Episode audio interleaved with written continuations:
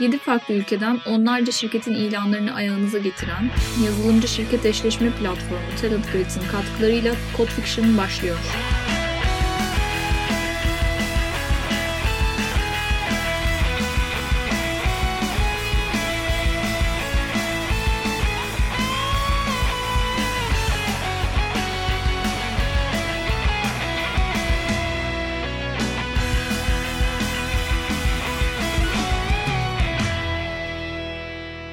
Başlayayım mı?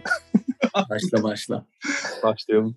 O zaman merhabalar arkadaşlar. Hoş geldiniz. Bugün sonunda son bölümlere yetişme fırsatı buldum. Ne haber? Nasıl keyifler? Güzel. Heyecanlıyız. Sezonu bitiriyoruz yani. Şaka maka. Evet iyi getirdik buraya. Evet ya bu sezonda sizi biraz yalnız bıraktım. Kusura bakmayın. Ama zaten bayağı bir güzel iş çıkmış gibi duruyor yani. Bölümlere şöyle bir göz gezdirdim de neler konuşulmuş vesaire. Bayağı bayağı güzel konulara değinilmiş yani. Tebrikler. Sağ ol abi. Sen nasılsın? Ya abi koşturmaca işte. Yani bu her yerde bir eleman arayışı. Yani çok fazla yazılımcı yok dünyada ve herkes yazılımcı arıyor. Ve inanılmaz bir market var yani şu anda. Çılgın bir işe alım çılgınlığı var. Bütün firmalar büyüyor falan. Dolayısıyla onlarla uğraşıyoruz durmadan. Takım büyütmeye çalışmak ve eleman bulamamak aslında. Ve elemanları tutmaya çalışmak. Aynen öyle. Yani öyle ki artık iş teklifini gönderiyorsun. Ondan sonra yani yazılımcı o gün başlayana kadar hani böyle bir ay sonra mı, iki hafta sonra mı, üç hafta mı sonra mı ne? Yani her gün atıyorsun. Yani her gün. Yani böyle arada konuşuyorsun, catch-up'lar yapıyorum. Yani mesela normalde one-to-one'ları ekibin içerisinde yaparsın. Birebir görüşmeleri. Ama şimdi şey yapıyorum mesela yani ekibe daha dahil olmamış kişilerle bile neredeyse haftalık birebir görüşmeler yapıyorum ki kaçıp gitmesin başka yere. Teklif kabul etmesin diye. Yani o noktaya geldim. Evet abi çok değişik yani. Burada ortalama 3 ay notice period. O yüzden o 3 ayda her şey olabilir yani sen imzaladıktan sonra. O yüzden sürekli iletişim halindeyiz yani ekibe yeni katılacak insanlarla falan da. Zor. Aynen. Zamanımın %60'ı 65'i falan recruitment'la geçiyor benim şu anda yani. Çılgın. Evet çok çılgın. Biz hatta şey yapıyoruz artık. Onboarding'i daha da önceye aldık. Çalışan işe başlamadan bir hafta önce neredeyse bütün accountlarını vesaire açıyoruz ki girebilsin. Hani şirketin içine dahil olduğunu hissetsin. Laptopunu falan gönderiyoruz böyle her şeyini. Hani normalde onları şey yapardık böyle o ilk pazartesi günü başlardı her şey ya da salı günü. Şimdi artık bir hafta önceden salıdan çarşambadan gönderiyoruz. Hani ki böyle birazcık bir şey olsun hareket alsın. Bir sürü onboarding tool'u kullanmaya başladık falan. İlginç yani. Evet abi. Orada da bir piyasa çıktı değil mi ya? Onboarding tool'ları, işte remote working tool'ları falan bayağı şey gelişti, environment gelişti yani bir sürü tool çıktı sırf bu iş üzerine. Evet, Evet. abi kesinlikle bayağı bir şey var. Yani bayağı özelleşti. Kişiye özel bir onboarding'i bayağı güzel bir şekilde tasarlayabiliyorsun ve gerçekten engagement'ı çok arttırıyor. Yani o kişiyi hızlı tutuyor. Konuya böyle girdik ama ben bir ne konuşacağımızı söyleyeyim. Hani ipucu verdik ama hani bugün aslında dünyada job market veya iş piyasası diye mi çevirelim? Ee, nasıl olacak bilmiyorum ama Yazılımcı piyasası, yazılımcı market. yazılımcı piyasası belki evet. Yazılımcı borsası mı desek acaba? Borsa diyelim evet daha güzel. Yani bütün bu Covid'in etkileriyle ve işte pandeminin getirdikleriyle, götürdükleriyle inanılmaz bir değişim yaşandı yani ve çok hızlı yaşandı. İki buçuk yılda her şey böyle alt üst oldu, allak bullak oldu. Bütün bu konuları tartışmayı düşünüyoruz. Hepimizi çok etkiliyor yani. Hem işe alanları etkiliyor, iş arayanları etkiliyor. Çok ilginç bir durum. Bunu biraz detaylandırmak istiyoruz açıkçası bugün. Herkes etkiliyor abi. Hadi detaylandıralım. Detaylandır. Barış detaylandırır mısın konuyu? Tabii ki de. Nereden başlasak acaba?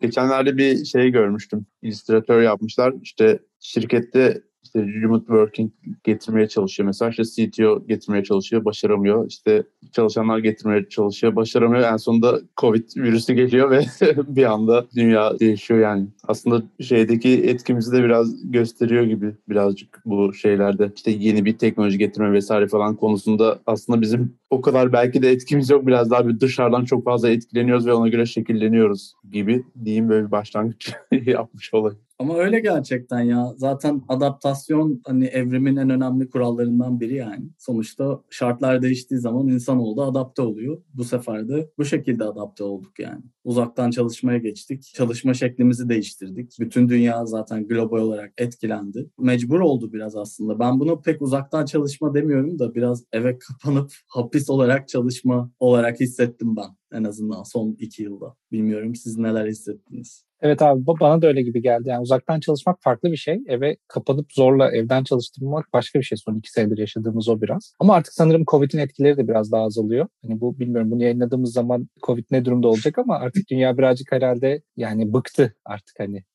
başka bir tarafa bakmaya başladı. Ben aslında şey soracağım. Şimdi bu Covid'in etkileri var vesaire böyle bunları konuşuyoruz ama şu şöyle bir geri adım atarsak yani bu yazılımcı borsası içerisinde sizce en büyük şeyler ne? Yani neden neden bu sorun haline geldi? Neden bununla şu anda baş ediyoruz ve neden piyasada Avrupa'da Amerika'da yazılımcı yok? Daha önce bir yayın yapmıştık ya böyle bir şey 2030 gibi bir yazılımcı krizi çıkması öngörülüyor gibi bir şey demişti. Kimle yaptığını tam şey hatırlayamadım demişti, ya. 2030'a kadar 85 milyon yazılımcı olması gerekiyor dünyada ihtiyacı karşılamak için ama 40'larda falan kalacakmış gibi bir uçurumdan bahsetmiş yani şu anki yapılan hesaplara göre. Ama bu ihtiyaç niye çıktı abi? Ben şeyi düşünüyorum. Şeyi bir an hatırlayamadım. Pandemiden önce de bu talep bir artışını görebiliyor muyduk? Yoksa pandemiyle birlikte mi arttı? Sanki pandemiden önce de bir hareket vardı. Aslında pandemiden önce görebiliyorduk. O yayını biz pandemiden önce yapmıştık. O zaman aslında öngörülen bir şeydi. Etkisi de herhalde zaten pandemiyle biraz daha arttı. Çünkü mecburen bütün firmalar artık teknolojiyi daha çok kullanmaya başlamak zorunda kaldılar survive edebilmek için. Ama onun dışında da zaten her yerde artık yazılımcıya ihtiyaç var gibi neredeyse. Şey olabilir mi? Şöyle bir teori. Yani mesela insanların eve kapanması, işte food delivery, e-commerce gibi sektörleri büyüttü. Onu büyütmesi, fintech gibi sektörleri büyüttü. Bunların hepsi teknolojiye ihtiyaç duyan yerler ve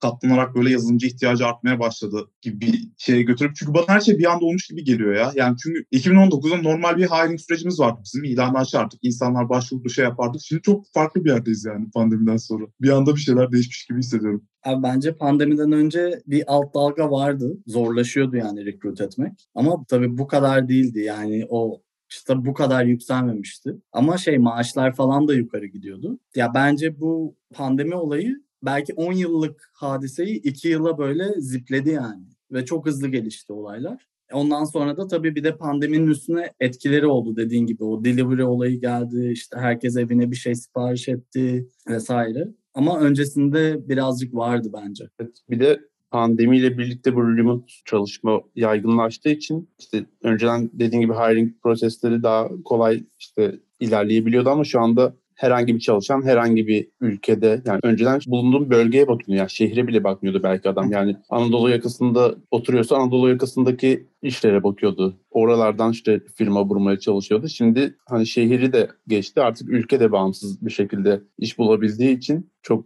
onun da etkisi olmuş olabilir büyük ihtimalle. Havuz genişledi yani. Havuz genişledi aynen. Yazılımcı havuzu genişledi. Evet firma havuzu da genişledi aslında. Yazılımcının bulabileceği, çalışabileceği firma havuzu da genişledi. Bir de şey var abi. Şimdi benim gördüğüm aslında biraz şey yapacağım. Hani komplo teorisi gibi bir konu açacağım ama şöyle bir sorun var bence dünyada yatırımcılar açısından. Şimdi mesela bir yatırım firması bir firmaya şey yapıyor. Mesela angel yatırım yapıyor. İşte daha firma ürün çıkartmadan, product market bulmadan yatırım yapıyor. Sonra o mesela görevi artık o MVP çıkartmak ya da işte neyse o şeyi çıkartmak oluyor. Onu çıkartıyorlar. Birinci rounda geliyorlar. Birinci rounda geldiklerinde o ilk yatırımcılar hisseleri hisselerini daha büyük yatırımcılara satıp işte A roundunu kapatıyor ve startup aslında artık büyümeye başlıyor. O noktadan sonra öyle bir scam oluşuyor ki artık hani öyle bir dolandırıcılık hikayesi işin içine giriyor ki daha fazla yatırımcı buluyorlar. Onlar round B için işte ne bileyim growth hedefleri koyuyorlar. Firmaları büyütüyorlar. Ondan sonra o B roundunda yatırım yapanlar C roundunda bu sefer hisselerini satmak için daha fazla büyüme hedefi koymaya başlıyorlar. Sonra C'dekiler D için satmaya çalışıyor. Böyle firmalara gerçek dışı bir büyüme hedefi koyulmaya başlıyor. Yani benim gördüğüm de o biraz Avrupa'daki start startuplarda. Amerika'da da aynısı var. Ve yani aslında bu böyle bir şey gibi hani Ponzi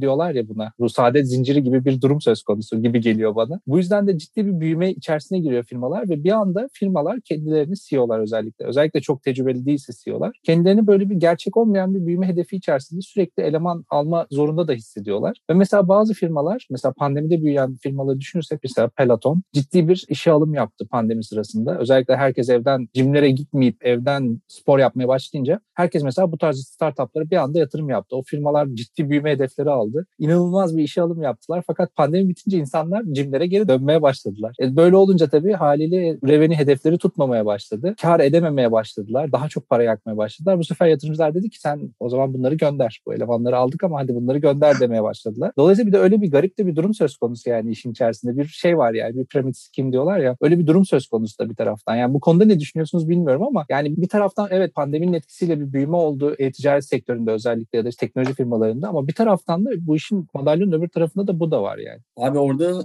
böyle bir şey oluyor bence kesin. Yani o balonun bir parçası bu. Yani liderlik ekibinin çok çok dikkatli olması lazım. Ve o saçma hedefler yüzünden aslında insanlar burnout oluyor. Çılgın gibi yani. Zaten evden çalışıyorsun. Bir de saçma sapan hedeflerin varsa falan ölüyorsun, yanıyorsun, kül oluyorsun yani. Ben burada şeyi merak ettim. Hiç böyle düşünmemiştim. Acaba bu Great Resignation hadisesinin de ucundan kıyısından bununla alakası var mıdır yani? insanları istifa etmeye yönlendirmiş olabilir mi? Bilmiyorum ama insanlar şeyden de çok yorulmuşlar. Mesela Great Resignation bir alt kademesinde şöyle açarsak geçenlerde okuyordum. Amerika'da birçok Amerika'ya gelen Hindistanlı Amerikalı firmalardan artık bıkıp hem işten ayrılıyorlar hem de Amerika'yı terk etmeye başlamışlar. Avrupa'ya gelmeye başlamışlar. Böyle bir istatistik de söz konusu. Özellikle Google, Facebook gibi ya da işte Silikon Vadisi'ndeki ya da işte bu West Coast'taki birçok firmada olduğu gibi firmadan ayrılıp artık Avrupa'ya gitmeye başlamışlar ve Amerika bunu problem haline getirmeye başlamış artık. Çünkü çok ciddi foreign talent'ı yani yurt dışından gelen yetenekli kişileri kaybetmeye başlamışlar. Dolayısıyla ciddi bir problem de var orada. Yani bir taraftan da bu da var. Yani Great Resignation okuduğumuz zaman Avrupa'da öyle bir etkisi var. Evet insanlar artık bıktı pandemiden vesaire ayrılıyorlar. Belki burnout oluyorlar dediğin gibi. Yani onun etkisi olduğunu düşünüyorum ama bir taraftan da yeter artık bu işin içerisinde daha ne kadar uğraşacağım bu çalışma şartlarında deyip Amerika'dan e, ayrılan çok insan da varmış yani.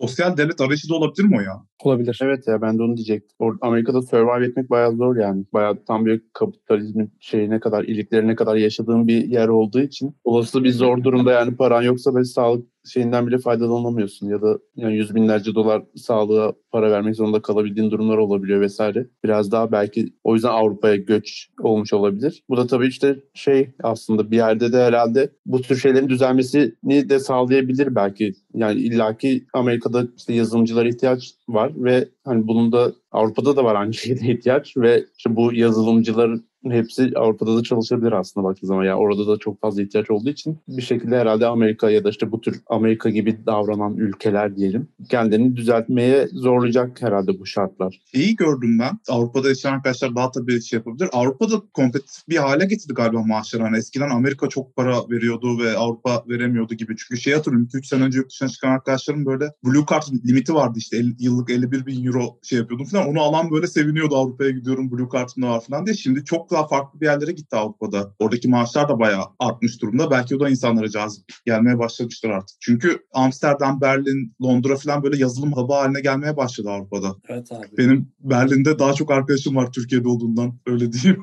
Maaşlar arttı ve hani çok eksponansiyel bir biçimde arttı yani. Çok hızlı ve hiç beklenmedik şekilde geldi. Ve dediğin gibi o hub'ların etkisi çok büyük oldu. Ben Amerika'dan öyle bir göç e, dalgası olduğunu bilmiyordum mesela. E, bu ilginç bilgi. İşimize de yarar yani. Bilmek önemli. Stockholm'da mesela inanılmaz büyüdü o noktada İsveç'i takip ettiğim için. Ve abi büyük şirketler Stockholm'un dışına çıkmaya başladı. Mesela Stockholm yetmedi. Geldi mesela Klarna Göteborg'a Tech Hub kurdu. Spotify tekrar mesela Göteborg'da aktif hale gelmeye başladı. Kapatmışlardı ofislerini falan. Küçültmüşlerdi. Oralarda büyümeye başladılar tekrar. Çünkü şey karşılayamıyorlar yani. Ama ben hani şeyi merak ediyorum. Bu para mevzu, piyasaya para basılması vesaire. Oraya geleceğiz bir noktada mutlaka. Ama önce Mert'e vereceğim sözü ve Mert'in söyleyeceklerini dinleyeceğim. Şey diyeceğim arkadaşlar bir başarısızlık hikayesi anlatacağım size. Bir firmanın bu büyüyen şeyde yani Avrupa standartlarındaki maaşlara ulaşmayınca başına gelenler. Şimdi benim önceki çalıştığım firmalardan bir tanesi şey yapıyor. Maaşları arttırmamaya inat ediyor resmen. Yani diyor ki biz top talent'ı istemiyoruz. Dolayısıyla biz Facebook, işte Twitter gibi firmalarla rekabet etmeyeceğimiz için onlara yakın maaşlar maaşlar vermeyeceğiz. Bizim rakibimiz şu firmalar diyor ve o firmaların maaşlarına göre benchmark yapmaya başlıyorlar. Ve günün sonunda şöyle bir noktaya geliyor. Firmadaki hiç kimse mutlu değil. Çünkü herkese recruiterlar ulaşıyor ve söyledikleri maaşlar yani herkesin bütün recruiterların söylediği maaşlar en az %25, %30 daha fazla senin aldığın maaştan. Dolayısıyla herkes çok mutsuz. Herkes iş görüşmesi yapıyor ve firmada artık öyle bir noktaya geliyor ki hiç kimse şey yapamamaya başlıyor. Yani toplantılar falan aksamaya başlıyor. Çünkü insanlar böyle rastgele günlerde tatil almaya başlıyorlar. Böyle artık hani yarım yarım kapasiteyle falan çalışıyor. Herkes checked out. En son ben ayrılırken 8 kişi benim ayrıldığım gün istifasını verdi. Ve yani hani şunu demeye çalışıyorum. Eğer sektör trendlerini iyi dinlemezsen ve yazılımcılarını mutlu etmezsen yazılımcılar bir hafta içinde iş bulabiliyorlar ve bir anda terk edebiliyorlar. O yüzden firmaların yani bunu ayak uydurmak zorunda olduklarını bazı insanlar göremiyorlar ya da şey yapıyorlar böyle bir gereksiz bir özgüvene giriyorlar. Adeta şeyle savaşıyorlar yani bir yel değirmeniyle savaşmaya başlıyorlar. Ama tabii bu küçük firmaları da kötü yönde etkiliyor tabii ki yani. Oradaki bence en büyük hata şey olmuş. Biz hani top talentlara bu kadar para veriliyordur. Biz top talent'a vermeyeceğiz. Bunun hani insanlar öyle bir şey kalmadı ki abi top talent'a verilen para veya anlatabiliyor muyum? Maaşlar zaten hep beraber çok yükseldi yani. Hani kimsenin yazılım skilllerine şey demek istemiyorum ama mesela ortalama yeni sektöre girmiş insanlar da çok fazla para alıyorlar zaten Her şey çok yükseldi yani öyle bir strateji izleyemiyorsun zaten. Şöyle düşün. Facebook'ta birisi işe girse şu anda bir senior yazılımcı aşağı yukarı 200-250 bin pound yıllık total compensation alıyor. Yani bu RSU hisseleri, bonusu ve base salary'si hepsi beraber. Twitter mesela yine keza öyle. Google aşağı yukarı öyle. Bir de mesela çok garip benefitleri var. İşte çocuk yapmak istiyorsan ve yapamıyorsan sana firma bunları belli bir miktara kadar karşılıyor. Ya da ne bileyim böyle çok garip yan haklar veriyorlar falan. Böyle inanılmaz bir rekabet var orada. Şeylere baktığın zaman mesela ama o noktaya gelememiş yani big tech olamamış firmalar en fazla 150 bin pound civarında bir total compensation önerebiliyorlar yazılımcılarına. Dolayısıyla aslında arada bir 100 bin poundluk fark var. Yani top talent dediğin kişi ki o zor süreçlerden geçip de Facebook, Twitter gibi firmalara giriyor. Dolayısıyla aslında bir şey var. A-player gibi bir kavram var. Peki şimdi bu 100 bin, 150 bin veriyor mu yoksa verebiliyor mu? Yani eğer 200-250 banklarını çıkamıyorsa bu şirketler ne yapması gerekiyor? Bunlar içinde bir çözüm var mı? Ya benim gördüğüm şöyle bir şey yapıyorlar. Bir, o firmalar neden o kadar çok para veriyor? Bir, en iyi talent'ı almaya çalışıyorlar. İki, kimse Facebook'ta çalışmak istemiyor. Yani çünkü işte misyonunu beğenmiyorlar ya da işte sosyal medya firmasının yaptığı pratikleri beğenmiyorlar. Dolayısıyla bence çok önemli iki şey yapıyor firmalar burada. Bir, harika bir misyon ve vizyon yaratıyorlar. Yani bir diyorlar ki biz mesela mesela benim firmanın vizyonu şeydi food waste'i, yemek israfını önleyeceğiz ve daha yeşil bir gezegen yaratacağız diyorlardı. Böyle bir vizyon ve misyon yaratıyorlar. İnsanlar öyle çekmeye çalışıyorlar. İki, employee branding. Üç, mesela işte dört gün çalışma gibi o firmaların, büyük firmaların vermekten çekineceği daha riskli yollara gidiyorlar. Çünkü buna şey deniyor, inventors dilemma deniyor ya. Hani bir inventors'ın belli bir noktaya kadar invention yapıyorsun ama artık o kadar büyüyorsun ki o invention'lar sayesinde artık o noktadan sonra daha fazla risk alacak hareket yapamıyorsun. Çünkü Facebook mesela TikTok'la inanılmaz bir rekabet içinde ve başarısız bir invention onları ciddi anlamda etkileyecek ve market revenue'sunu ciddi anlamda düşürecek. Çok çünkü kötü bir conversation'da. Dolayısıyla o inventive firmalar yani o inovasyon yapan firmalar bir noktadan sonra traditional firmalar gibi bir şeye dönmeleri gerekiyor. Daha muhafazakar davranıyorlar ister istemez. Dolayısıyla o avantajı yaratmaları gerekiyor. Mesela Facebook'ta interview yaptığın zaman 7-8 saatlik bir interview sürecinden geçiyorsun. İnanılmaz sık eleyip sık dokuyorlar ama daha küçük firmaların şöyle bir avantajı var. Risk alabiliyorlar. Yani bir şeyde mesela %100 bütün kriterleri doldurmasa da potansiyelinden dolayı birisini alıp belki önceki şeyinde senior developerken staff engineer olarak alabiliyor ya da işte takım lideriyken yönetici olarak alabiliyor. Daha fazla bir şey verebiliyor. Yani aslında bu tarz böyle competitive edge'i bulmaları gerekiyor gibi geliyor bana o firmaların. Evet abi. Küçük firmalar bu şekilde yarışıyor. Biz de o şekilde yarışıyoruz açıkçası. Bir de tabii kültür. Yani şirketin kültürüne inanılmaz yatırım yapılıyor bu süreçte. Bence şey açısından da güzel.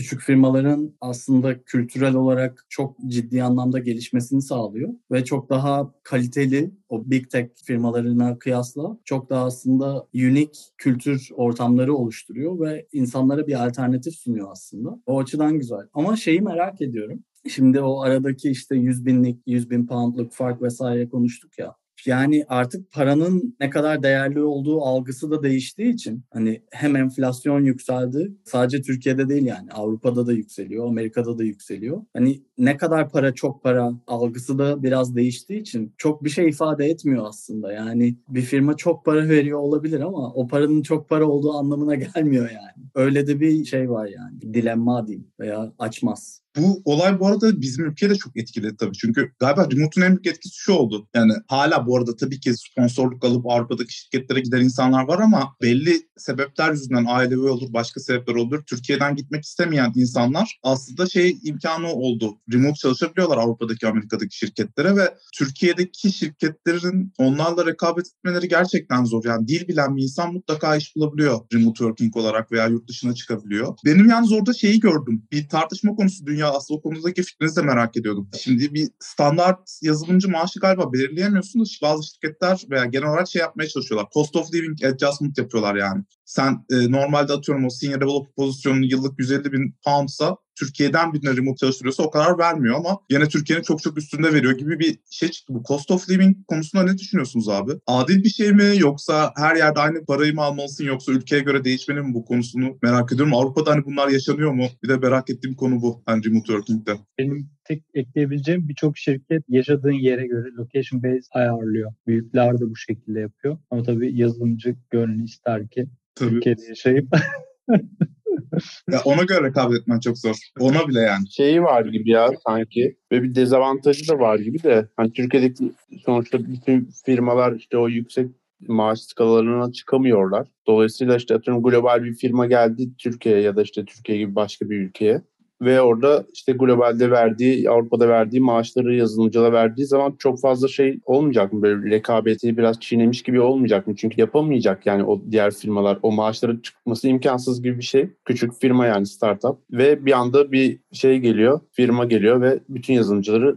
alma ihtimali çok yüksek. Öyle bir dezavantaj görüyorum. Ama diğer taraftan da baktığın zaman ben bir yazılımcı olarak çalıştığım yerden bağımsız olarak yazdığım kod aynı yani. Burada da Türkiye'de de aynı verimle çalışıyorum firmaya. Aynı katkıyı sağlıyorum. İşte gidip Hindistan'da yaşasam da aynı katkıyı sağlıyorum. O yüzden firmanın biraz böyle şey aradayım o yüzden. Tam böyle net bir fikrim yok. Barış'a katılıyorum. Bu arada müthiş zor bir konu bence. Çok tartışmalı Evet. bir konu. Böyle kolay işin içinden çıkabileceğimiz bir konu değil. Evet yani baktığın zaman kişisel olarak insan şey diye düşünüyor olabilir. Ya evet işte benim emeğimin karşılığı olarak bakıyor olabilir ama bir yandan da şunu da düşünmek lazım. Türkiye'deki yazılım sektörüne düşünmek lazım. Hani biz Code Fiction olarak da burada aslında hizmet ettiğimiz, yapmaya çalıştığımız bir şey var. Geliştirmeye çalıştığımız, katkı sağlamaya çalıştığımız. Bu tarz bir şey buna da çok ciddi darbe vurur. Yani sektörde şirketler ayakta kalamaz. Çok ciddi problem yaşar. Yani çok daha kaotik olur öbür türlüsü gibi geliyor. O yüzden açıkçası benim de şeyim yok yani. Hani doğrusu budur. Çünkü hani şey Amerika'daki firmanın Avrupa'daki firmayla location based konuşması ile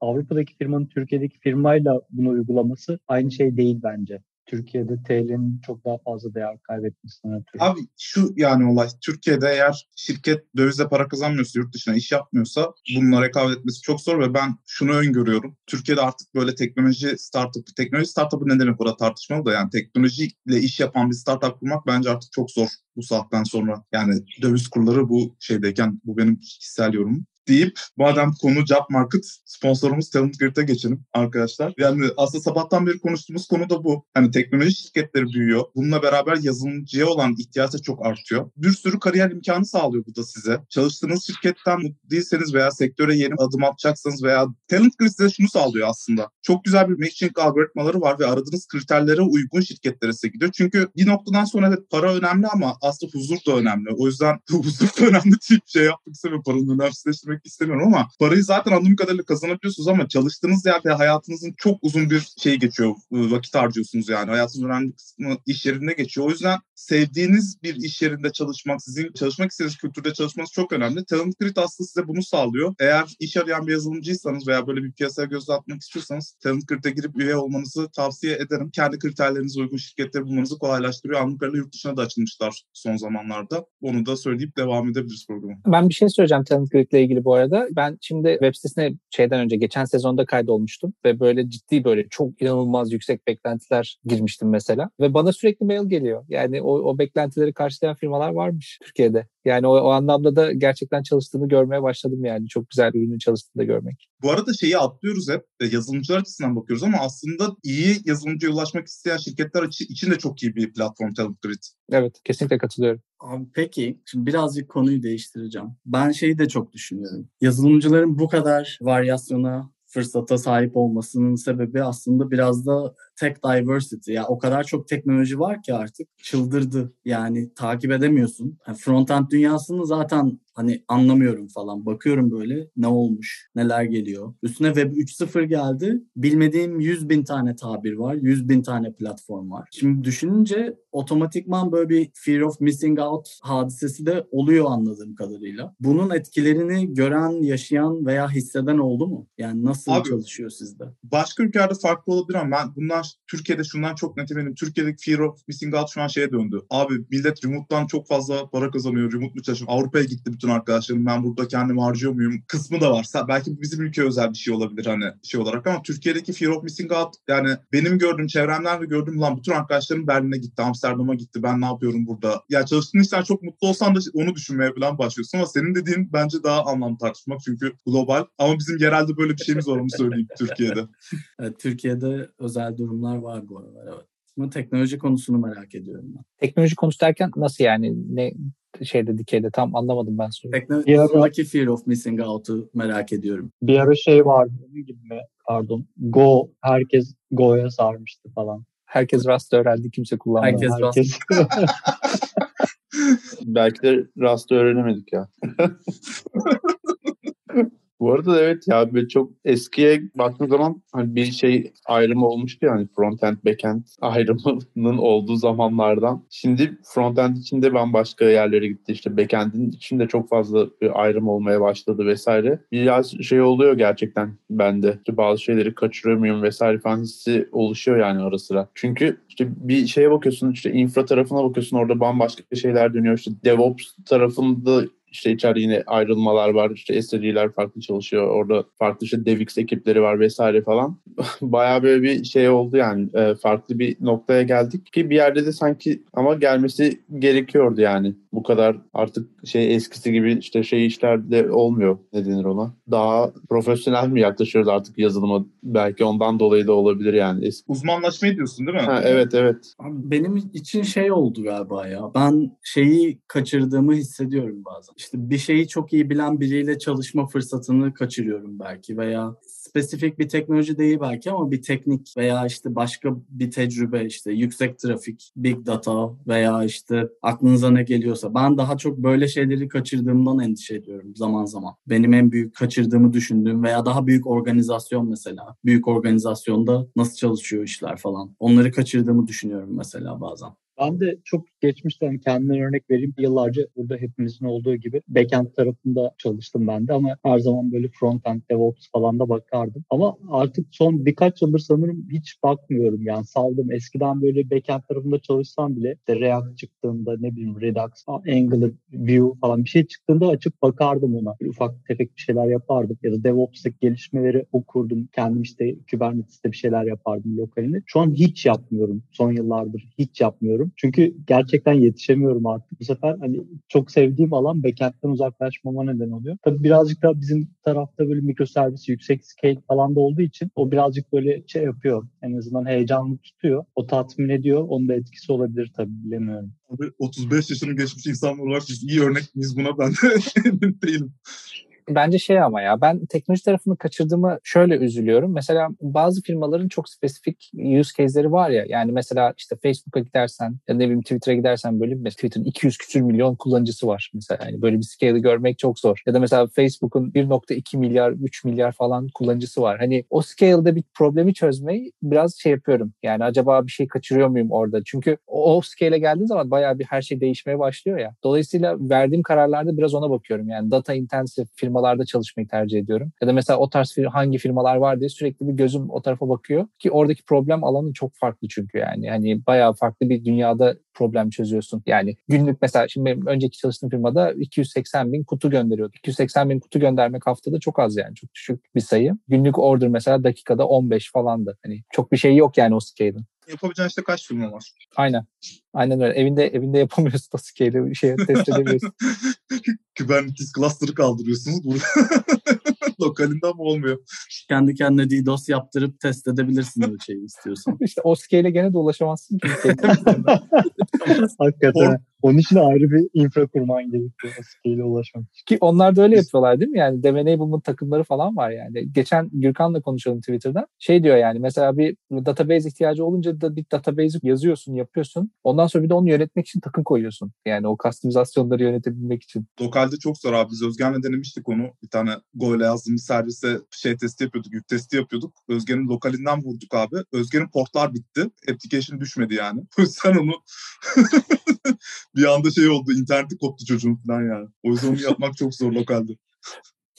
Abi o zaman tekrar ben biz şimdi teknoloji işin içine girince heyecanlandık tabii ama birazcık daha tekrar job market'a geri geleyim. Şimdi belli bir sıkıntı var. Zor. Firmalar abi yazılımcıları elinde tutmak için ağlıyorlar yani. Değişik değişik şeyler yapıyorlar. Ben şey gördüm mesela sadece yazılımcılara remote, remote izni veriyoruz dediler mesela bazı yerler. Kimi şirketler işte haftada 4 gün veya günde 6 saat çalışmaya geçmeyi önerdiler. Başka neler gördünüz? Bu konuda ne düşünüyorsunuz? Yani bazen çok haksız, absürt şeyler de gördüm. Bazen akla yatkın şeyler de gördüm. Siz neler gördünüz? Ya şeye dikkat çektin ya az önce sadece yazılımcılara belki biraz konu dışına çıkıyorum. Sadece yazılımcılara özel şeyler yapılmaya başlanması aslında yazılım departmanı veya ürün diye ele alın. Product manager'lar, UX'leri de katalım. Oranın retention'ını arttırırken şirketin geri kalanın retention'ını düşürebiliyorsun abi. Öyle de bir olay var hani bunlar ayrı ikinci sınıf vatandaş mıyız falan. Yani çok garip bir yere gitti. Çok değerli bir hale geldi yazılım, yazılımcı ve yani bununla beraber engineering büyümesiyle beraber çevresindeki işte product, UX gibi şeyler de onunla beraber yükselmeye başladı yani. Retention mesele ya yani şey nasıl diyeyim hiring yapalım büyüyelimden ziyade mesela şeye de dönebiliyorsun. Abi elimizdekileri mi tutsak acaba? ben gibi bir konuya da dönebiliyorsun. Yani bu fear of missing out'un da tetiklemesi var. Yani herkes buraya gidiyor. Ben burada kaçırıyor muyum bir şeyleri falan. Şey düştü. Retention'lar çok düştü yani şirketlerde. Onu gözlemliyorum ben. Sürekli insanlar iş değiştiriyorlar yani. Bir yılı falan artık doldurmak ben istisnai bir şeymiş gibi görüyorum. Evet abi birçok firma şey yapıyor zaten. Durmadan maaş zammı yapmaya başladı. Yani burada görüyorum mesela bir şeyde maaş zammı yapıldı. Ekim, Kasım gibi. Bir de şimdi tekrar konuşuluyor birçok firma için. Bütçelerine eklemişler diye duydum yani. Birkaç arkadaşla konuştum sektörden. Bütçelerine tekrar yeni bir maaş zammı da eklemişler. Çünkü şöyle bir sorun oluyor. Özellikle hızlı büyüyen bir firmaysan mesela birisini alıyorsun atıyorum işte 60 şey 10 liradan alıyorsun çalışmaya başlıyor. 3 ay sonra 4 ay sonra bir bakıyorlar piyasada %30 maaş artmış. Yani dolayısıyla yeni aldığın kişiler bu sefer 15'ten almaya başlıyorsun. Bu sefer aynı rolü yapan kişilerin arasında %50 fark olmaya başlıyor. Bu %50 farkı çözmek için onları bir daha üste çekmeye çalışıyorsun. Bunu yaparken de diğerleri demotive olmasınlar diye farklı bir takım şeyler de eklemeye çalışıyorsun. Dolayısıyla çok garip bir oyuna döndü yani bu iş. Bu balon bir noktada patlayacak diye tahmin ediyorum ben. Abi onu konuşuruz. Benim dikkatimi çeken şey oldu. Hani eskiden şey düşünüyorduk ya evet birini hire ettik. Bunun bir onboarding süreci var. Yavaş yavaş bunları yapalım. Hani bu insanların 3-4 ay bir şey beklemeyelim. 3-4 ay sonra zaten bile artık product'ı öğrenir, business'ı öğrenir falan. Ama bunu olana kadar adam gidiyor yani. Falan bir çok acayip bir noktaya geldi. Senin de şirket olarak sistemini buna göre adapte etmen lazım sanırım artık. Hani böyle dişlerin parçası gibi oraya herhangi birinin gelmesiyle gitmesi arasında öyle bir dokümantasyonun bir şeyin olacak ki kaldığı yerden devam edebilecek bir hale getirmek gerekiyor herhalde ama bu çok zor bir şey gibi geliyor abi bana ya. Özellikle bir senior'ını veya şirkette bir yıllık çalışmış birini kaybetmek bile büyük bir know-how götürüyor senden. Hadi ya birini tekrar şey yapalım. O yüzden bana şey gibi geliyor.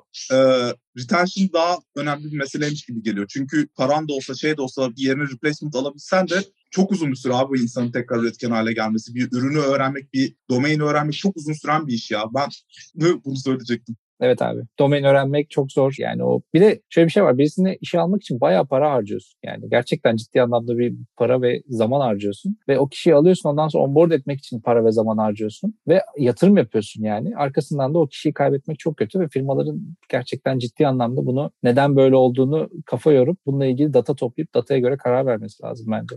Abi işe alım süreçlerinin payback KPI'leri var yani. Bir kişi ne kadar sürede bir şirkette kalırsa aslında işe alımla harcadığın parayı çıkarttığını hesaplayabiliyorsun yani. Ortalama da herhalde şirketten şirkete değişir ama en az 8 ayla bir yıl arası yani. Domaini öğrenecek, Codebase'e alışacak, ekibe alışacak vesaire. Hele biraz da karışık bir domainin varsa zaten birinden verim alıp o yaptığın yatırımı geri alman uzun sürüyor. O arada gittiği zaman aynı yatırımı başka birine bir daha yapman gerekiyor yani. Çok ciddi e, ciddi masraf. Peki odadaki fil, balon patlayacak mı? Nasıl olacak? Yani bu bir balon mu arkadaşlar ya? Herkes bunu merak ediyor. Ben de merak ediyorum. Bilemeyeceğiz hiçbir zaman patlamadan. Abi şimdi benim öngörüm şu ya. Ya bu bir baktığın zaman bir arz talep meselesi ya. Şu an o kadar arz yok ama talep çok fazla ve yazılıma 10 sene önceyle karşılaştığımız zaman yazılım sektörüne girmek de çok kolaylaştı abi. Eskisi gibi de değil. Cloud, frameworkler, çeşitli başka toolingler belli şeyleri çok kolaylaştırdı insanların artık. Ben, bu benim görüşüm bu arada. Belki de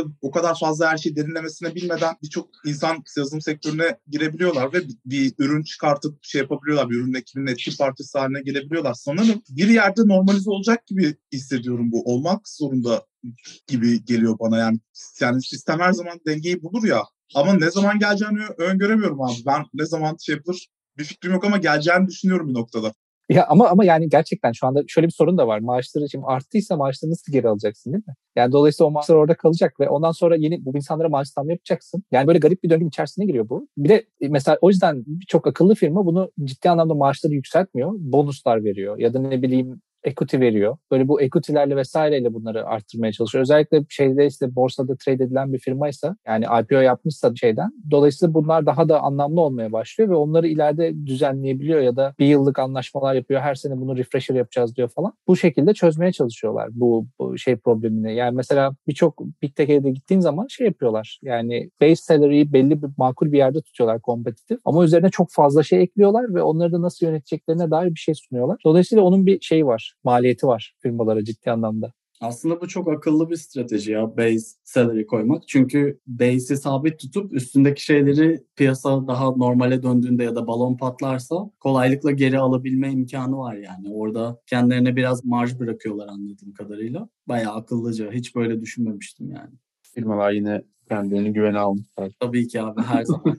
Masa kazanır. Evet abi yoksa ne yapacaksın yani çok zor. Evet. Şeyi de görüyorum ben. Abi şimdi tamam herkesin teknoloji ihtiyacı oluyor artık. Yani dijitalleşme süreci giderek hızlandı ve son pandemiyle beraber daha da hızlandı. Hatta şeyi falan konuşuyorduk ya öncesi işte McDonald's, Pizza Hut gibi firmalar yazılım ekipleri falan kuruyorlar. Ama abi herkesin gerçekten böyle bir lüksü var mı? Yani onlarca yıldır hiç böyle bir IT departmanı olmadan idare etmişsin ve bir anda bunu kurmak da zor abi. Böyle bir kültür yok. Acaba belki de şeyi düşünüyorum. Bu freelance, Upwork gibi sitelerin büyümesinin sebebi de bu mu yani? Biz abi zaten bu işi yapmamız çok pahalı, kuramayız ekibi. Outsource edelim bunları falan. Çünkü şey de çok büyüdü abi. Yazılım, teknoloji sektörüyle beraber e, bu freelance platformları da çok büyümüş. İnsanlar hani freelance'e de kayıyorlar falan. Hani bu da belki bir şirketler için bir seçenek haline gelmeye başladı. Abi bir de şey inanılmaz büyüdü ya. O benim ilgimi çekti. Haftada böyle 3-4 tane şey alıyorum. Doğu Avrupa'dan e-mail geliyor yani. Romanya, Ukrayna, Polonya. İşte consultancy ama böyle tek tek consultant vermiyorlar sana. Sana takım verelim diyorlar. Engineering manager'ıyla, team lead'iyle, product manager'ıyla bize bütün ekibini outsource et diyorlar mesela. Öyle bir iş iş yapış şekli de çıktı ve çok çok geliyor yani. Çok akıllıca. Evet abi ama bunu ne zaman bir firmada çalıştığını söyleseler detaylara baktığın zaman o firma için aslında çalışmıyor. Yani benim için bir şey o neredeyse red flag yani o firma için yani eğer firmanın böyle takımları varsa çok çok zorlu. Hani kısa vadede bunu belki çözüm olarak kullanabilirsin ama uzun vade böyle çalışmak yorucu ve çok şey bağlayıcı. Yani ister istemez vendor lock oluyorsun aslında. Evet abi uzun vadede çok zor gerçekten yani. Bir developer hire etmiyorsun ya gitti mi anlaşma bozuldu mu ekip gidiyor bir anda filan. Product manager'ıyla bilmem çok kötü yani. Ama işte bozulmuyor. O yani çünkü sen öyle bir para veriyorsun ki onlara yani mesela atıyorum İngiltere'deyse mesela Almanya'daysa Almanya standartlarında bir maaş veriyorsun. Ama o maaş zaten o orada bulundukları ülkede ciddi anlamda yüksek yani. Mesela Türkiye için düşün. Türkiye'den bir yazılım ekibi tuttun ve ekipteki herkese aşağı yukarı 100 bin pound verdin mesela. Çok büyük paralar bunlar. E, dolayısıyla o şekilde yönetebiliyorlar. Ama şöyle bir sorun mesela biz yaşamıştık. Fintech'te çalışıyordum ve regulated bir firmaydık İngiltere'de, Londra'da. Bizim çalıştığımız firmanın ortaklarından bir tanesi şeye girmiş. Bir anda bir e, listeye girmiş. Bu şey kara para aklama ile ilgili bir listenin içine girmiş. E, dolayısıyla o listeye girdikleri için biz bir fintech firması olarak çalışamıyoruz onlarla. Ve bir anda bütün ekip gitti. Yani bir gün geldi bizim CEO dedi ki böyle bir sorun oldu ve onlarla daha fazla çalışamayacağız. Bizim dört takım bir anda gitti. Yani dört takım yok. Ne yapacaksın? Kabus. Yok oldu yani. Çok acayip. Buharlaştılar. Çok zor abi. Ben izninizle tekrar konuyu birazcık değiştireyim mi? Değiştir abi. Yani gene teknolojiye geleceğim. Bu sefer daha spesifik. AI, Machine Learning bir de Web 3.0. Şimdi çok hype konular hepsi. Ama hani bizim gibi işte ürün geliştiren veya product'ta çalışan insanların bu taraflara kaydığını da çok görüyorum. Yani biraz fear of missing out'la da bağlantılı. Keşke ondan sonra konuşsaydık ama sizce bütün bu dalgaya ya da balona bunun, bu teknolojilerin bu kadar büyümesinin veya hype olmasının etkisi var mı? Siz ne, ne düşünüyorsunuz yani? Abi ben şunu görüyorum. Üniversitelerde filan da artık öğrenciler bilgisayar mühendislikleri, yazılım mühendisliklerinde şeye çok teşvik ediyorlar. Öğrenciler de onu istiyorlar. Machine Learning AI alanında çok fazla insan artık şey göstermek istiyor. Python'ın falan da yükselmesiyle alakalı. Web 3.0'ı bilmiyorum ama şu var abi artık. Zaten bütün şirketler data driven olmak zorunda ve bir noktada hani product development'la yapabileceğin yani büyüyebileceğin yerin bir sınırı var gibi geliyor ve ondan sonra abi artık machine learning AI ile büyüyorsun belli yerlerde. işte ne bileyim e-commerce yapıyorsan recommendation engine yazman lazım, fraud detection yapman lazım. Ne bileyim bu işte marketingde çalışıyorsan LTV prediction'lar falan yapman gerekiyor. Yani yaptığın reklamın hangi insanlara ulaşması falan gibi. O yüzden artık her şirketin galiba machine learning AI takımının olması gerekiyor. Yani birçok alan var orayla ilgili. Ama Web 3.0'dan emin değilim abi ya. Yani ben blockchain'den de emin değilim. Orada da patladım. Ama Web 3.0'dan da emin değilim. Yani sanki zaten distributed gibi ama ne değişecek hayatımızda emin değilim ama çok insan kayıyor abi oraya. Orada da bende ulan bu trende mi kaçırıyoruz bir korkusu var. Kaçırıyorsunuz abi. Mert hep doğru atı oynayan bir insan olarak Aramızda Web 3.0 uzmanı var. Hemen Mert'e soralım. Abi e, yani bence AI konusunda katılıyorum Deniz. Yani ciddi anlamda bir demand da var. Firmalar ona dönüşmek zorunda ama Web3 konusu birazcık daha garip bir konu yani. Ben de biraz şaka yapıyorum. Çünkü şöyle bir sorun var. Web3 konusunun mass adoption'a geçmesi çok zor şu anda. Yani çünkü kullanıcı deneyimi anlamında çok ciddi problemleri var. O yüzden daha çok başında teknolojinin yavaş yavaş oluşuyor. Yavaş yavaş daha güzel kullanıcı deneyimleri çıkmaya başlıyor. Ve hani Web3 tarafında bir şeyler öğrenmek isteyenler varsa bence çok şeyindeyiz yani. Çok doğru bir zamandayız. Yani tam böyle teknoloji yakalayacak yerdeyiz ki şu anda bile yani o 3 sene önceki sadece Layer 1'lar vardı. Şimdi Layer 2'lar çıkmaya başladı. Niye Layer 2'ye ihtiyaç duyuyoruz? Onlar nasıl çalışıyor? Bunlar nasıl hackleniyor falan. Bu tarz konular da bayağı bir şey olmaya başladı ama biraz teknoloji oraya doğru gidiyor ve hatta YouTube vesaire de bu işin içine girmeye başladı. Geçenlerde British Museum'a gittim. Onlar bile NFT çıkartmışlar yani. Hani iş, iş artık o noktaya geldi. Yani bayağı mainstream'de görmeye başladık artık NFT'leri falan. Ve bu e, haliyle bir şey başlangıcı ve ilerleyen zamanlarda daha da fazlasını göreceğiz bunun gibi geliyor bana. Pandemi de biraz etki yaptı ona. Bu bir yerde Metaverse ile birleşecek değil mi? Bunların hepsi bir yerde orada toplanacak gibi hissediyorum ben. Metaverse çok balon bir laf ya. Yani insanlar sonuçta farklı iletişim yöntemleri arayacaklar bence. Yani şey gibi bu video chat mesela artık normale döndü mesela. Dolayısıyla bunun bir üst aşaması ne artık video chatten sonraki gibi. Onları düşünmeye başladı insanlar. Yani Metaverse de biraz onun gibi geliyor bana. Yani sonuçta farklı medyumlar üzerinden daha güzel bir şekilde iletişim kuracağız yani gelecekte ve dolayısıyla bu teknoloji ilerlemeye devam edecek. Buradaki tasarımcıların da etkileri artacak diye düşünüyorum. Özellikle bu alandaki UX e, ve yani customer experience tasarlayanların etkisi bayağı artacak bence. Buraya bir cliffhanger bırakayım. Bir tane Web 3.0 bölümümüz olacak. Orada bunları daha da derinlemesine detaylı konuşacağız yani. Dın dın dın dedim. Ben gene bizi konuya geri getiriyorum arkadaşlar. Tech hub'lardan biraz bahsettik. Hani Londra, Berlin, işte Stockholm, Amsterdam vesaire. Buralarda job hunting yapan veya yapmak isteyenler için söyleyebileceğimiz bir şey var mı? Ne yapıyor insanlar? Direkt bir yerden bulup çat çat çat başvuruyorlar mı? Gidip oralarda kapı kapı mı geziyorlar? Ne yapıyor bu insanlar? Yazılımcılar nasıl oyunda kalıyorlar bu piyasada?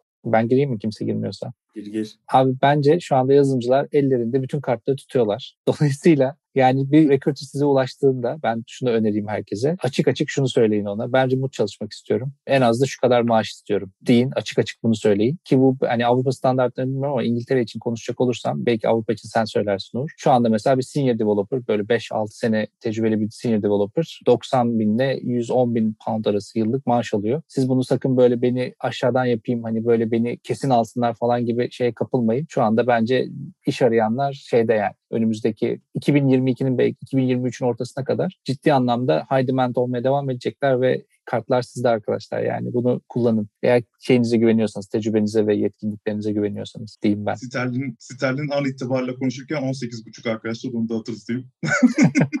Ama onu övmüyoruz tabii. Yani sonuçta gitmek isteyebilir, gitmek istemeyebilir. Eğer gitmek istiyorsa benim önerim bu yani. Kartlar sizde ve ne istediğinizi açık açık söyleyin. Aşağıdan kendinizi küçümsemeyin yani. Evet abi bir de yani çok seçenek var. Biri olmazsa diğeri olur. O yüzden kartını açık oynamakta bir sakınca görmüyorum ben yani. Şeye dikkat etmek lazım tabii. Toksik firmalardan uzak durmak gerekiyor. Genelde kültür aldığın maaşı override ediyor yani. Daha mutlu olabileceğin bir yerde çalışmak gene de önemli. Bir de şeyi ben şeye önem veriyorum ya. Çalıştığım şirketin geleceği nereye gidiyor yani? Ne yapmak istiyor? Gerçekten o daha önce konuştuğumuz ortaya koydukları vizyon ne? Ne yapmak istiyorlar? Sen ne yapmak istiyorsun hayatta? Ee, ona uygun bir şirkette çalışmak her zaman insanı daha çok tatmin ediyor diyeyim. Sadece mutluluk değil tatmin de veriyor. Yani su akarken kovaları doldurun diye bir tavsiyeyle mi kapatıyoruz yayını? Yani bence güzel bir şey çünkü birçok ülke şu anda şeyi de gözden geçirmeye başlamış benim anladığım kadarıyla. Bu göçle ilgili olan yasalarını, kurallarını ve vizelerini. Ee, mesela İngiltere'de yeni vizeler çıkıyor şu anda şeyle ilgili. Yani mesela sen bir scale-up'ta çalışma sözü verirsen vize alabiliyorsun firmadan bağımsız olarak. Ya da mesela fintech'te çalışacağım deyip fintech vizesine başvurabileceksin yakın zamanda. Bunlar çıkmış olacak 2022 içerisinde. Yani çünkü inanılmaz bir şey eksikliği var yani. Yetenek eksikliği var. Abi her kriz beraberinde sıkıntılar getirse de fırsatlar da getiriyor yani. Kriz böyle bir şey zaten. Evet yani bütün aslında oyun teorisi kapsamında herkes şeyi çözmeye çalışıyor. En iyi, en stratejik hamleyi yapmaya çalışıyor.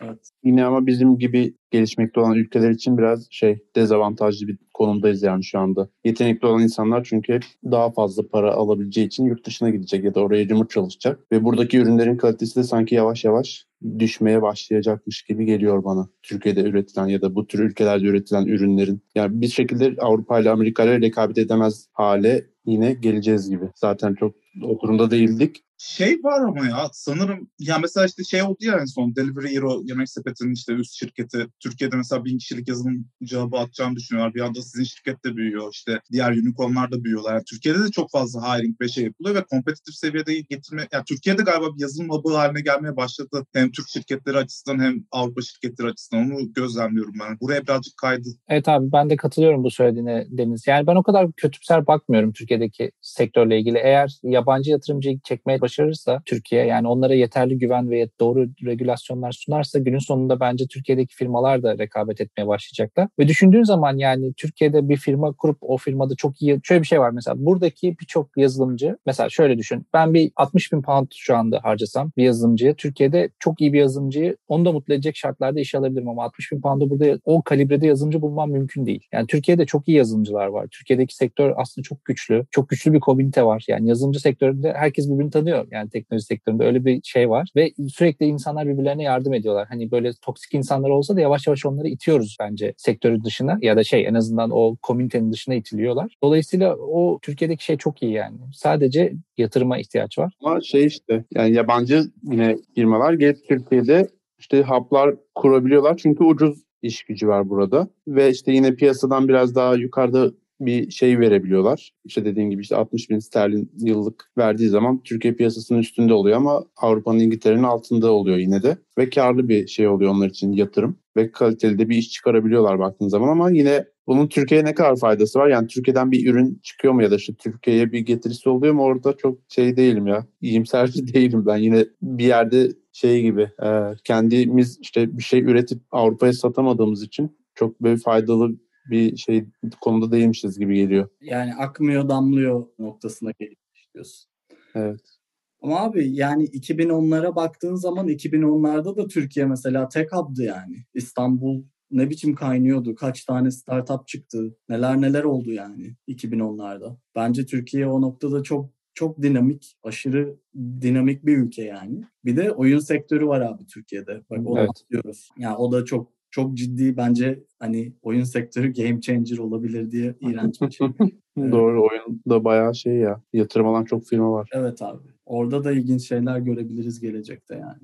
Evet abi ben bunu biraz şey diye hani böyle aynı ünlü söz yazarı ve sanatçı Tarkan'ın da söylediği gibi geçecek bir süreç olarak görüyorum ve yakında bunlar bence farklı bir noktaya gelecek. Yani yakında derken bir 3-5 sene içerisinde Türkiye'de farklı şeyler olacağını umuyorum ben de. İnşallah. Dil takıp oynayacak mıyız?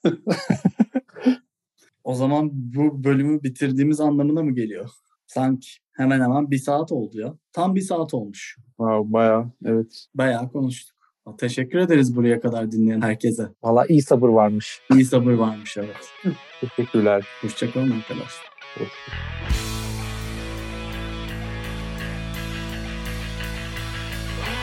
Aktif olarak iş aramıyor olabilirsiniz.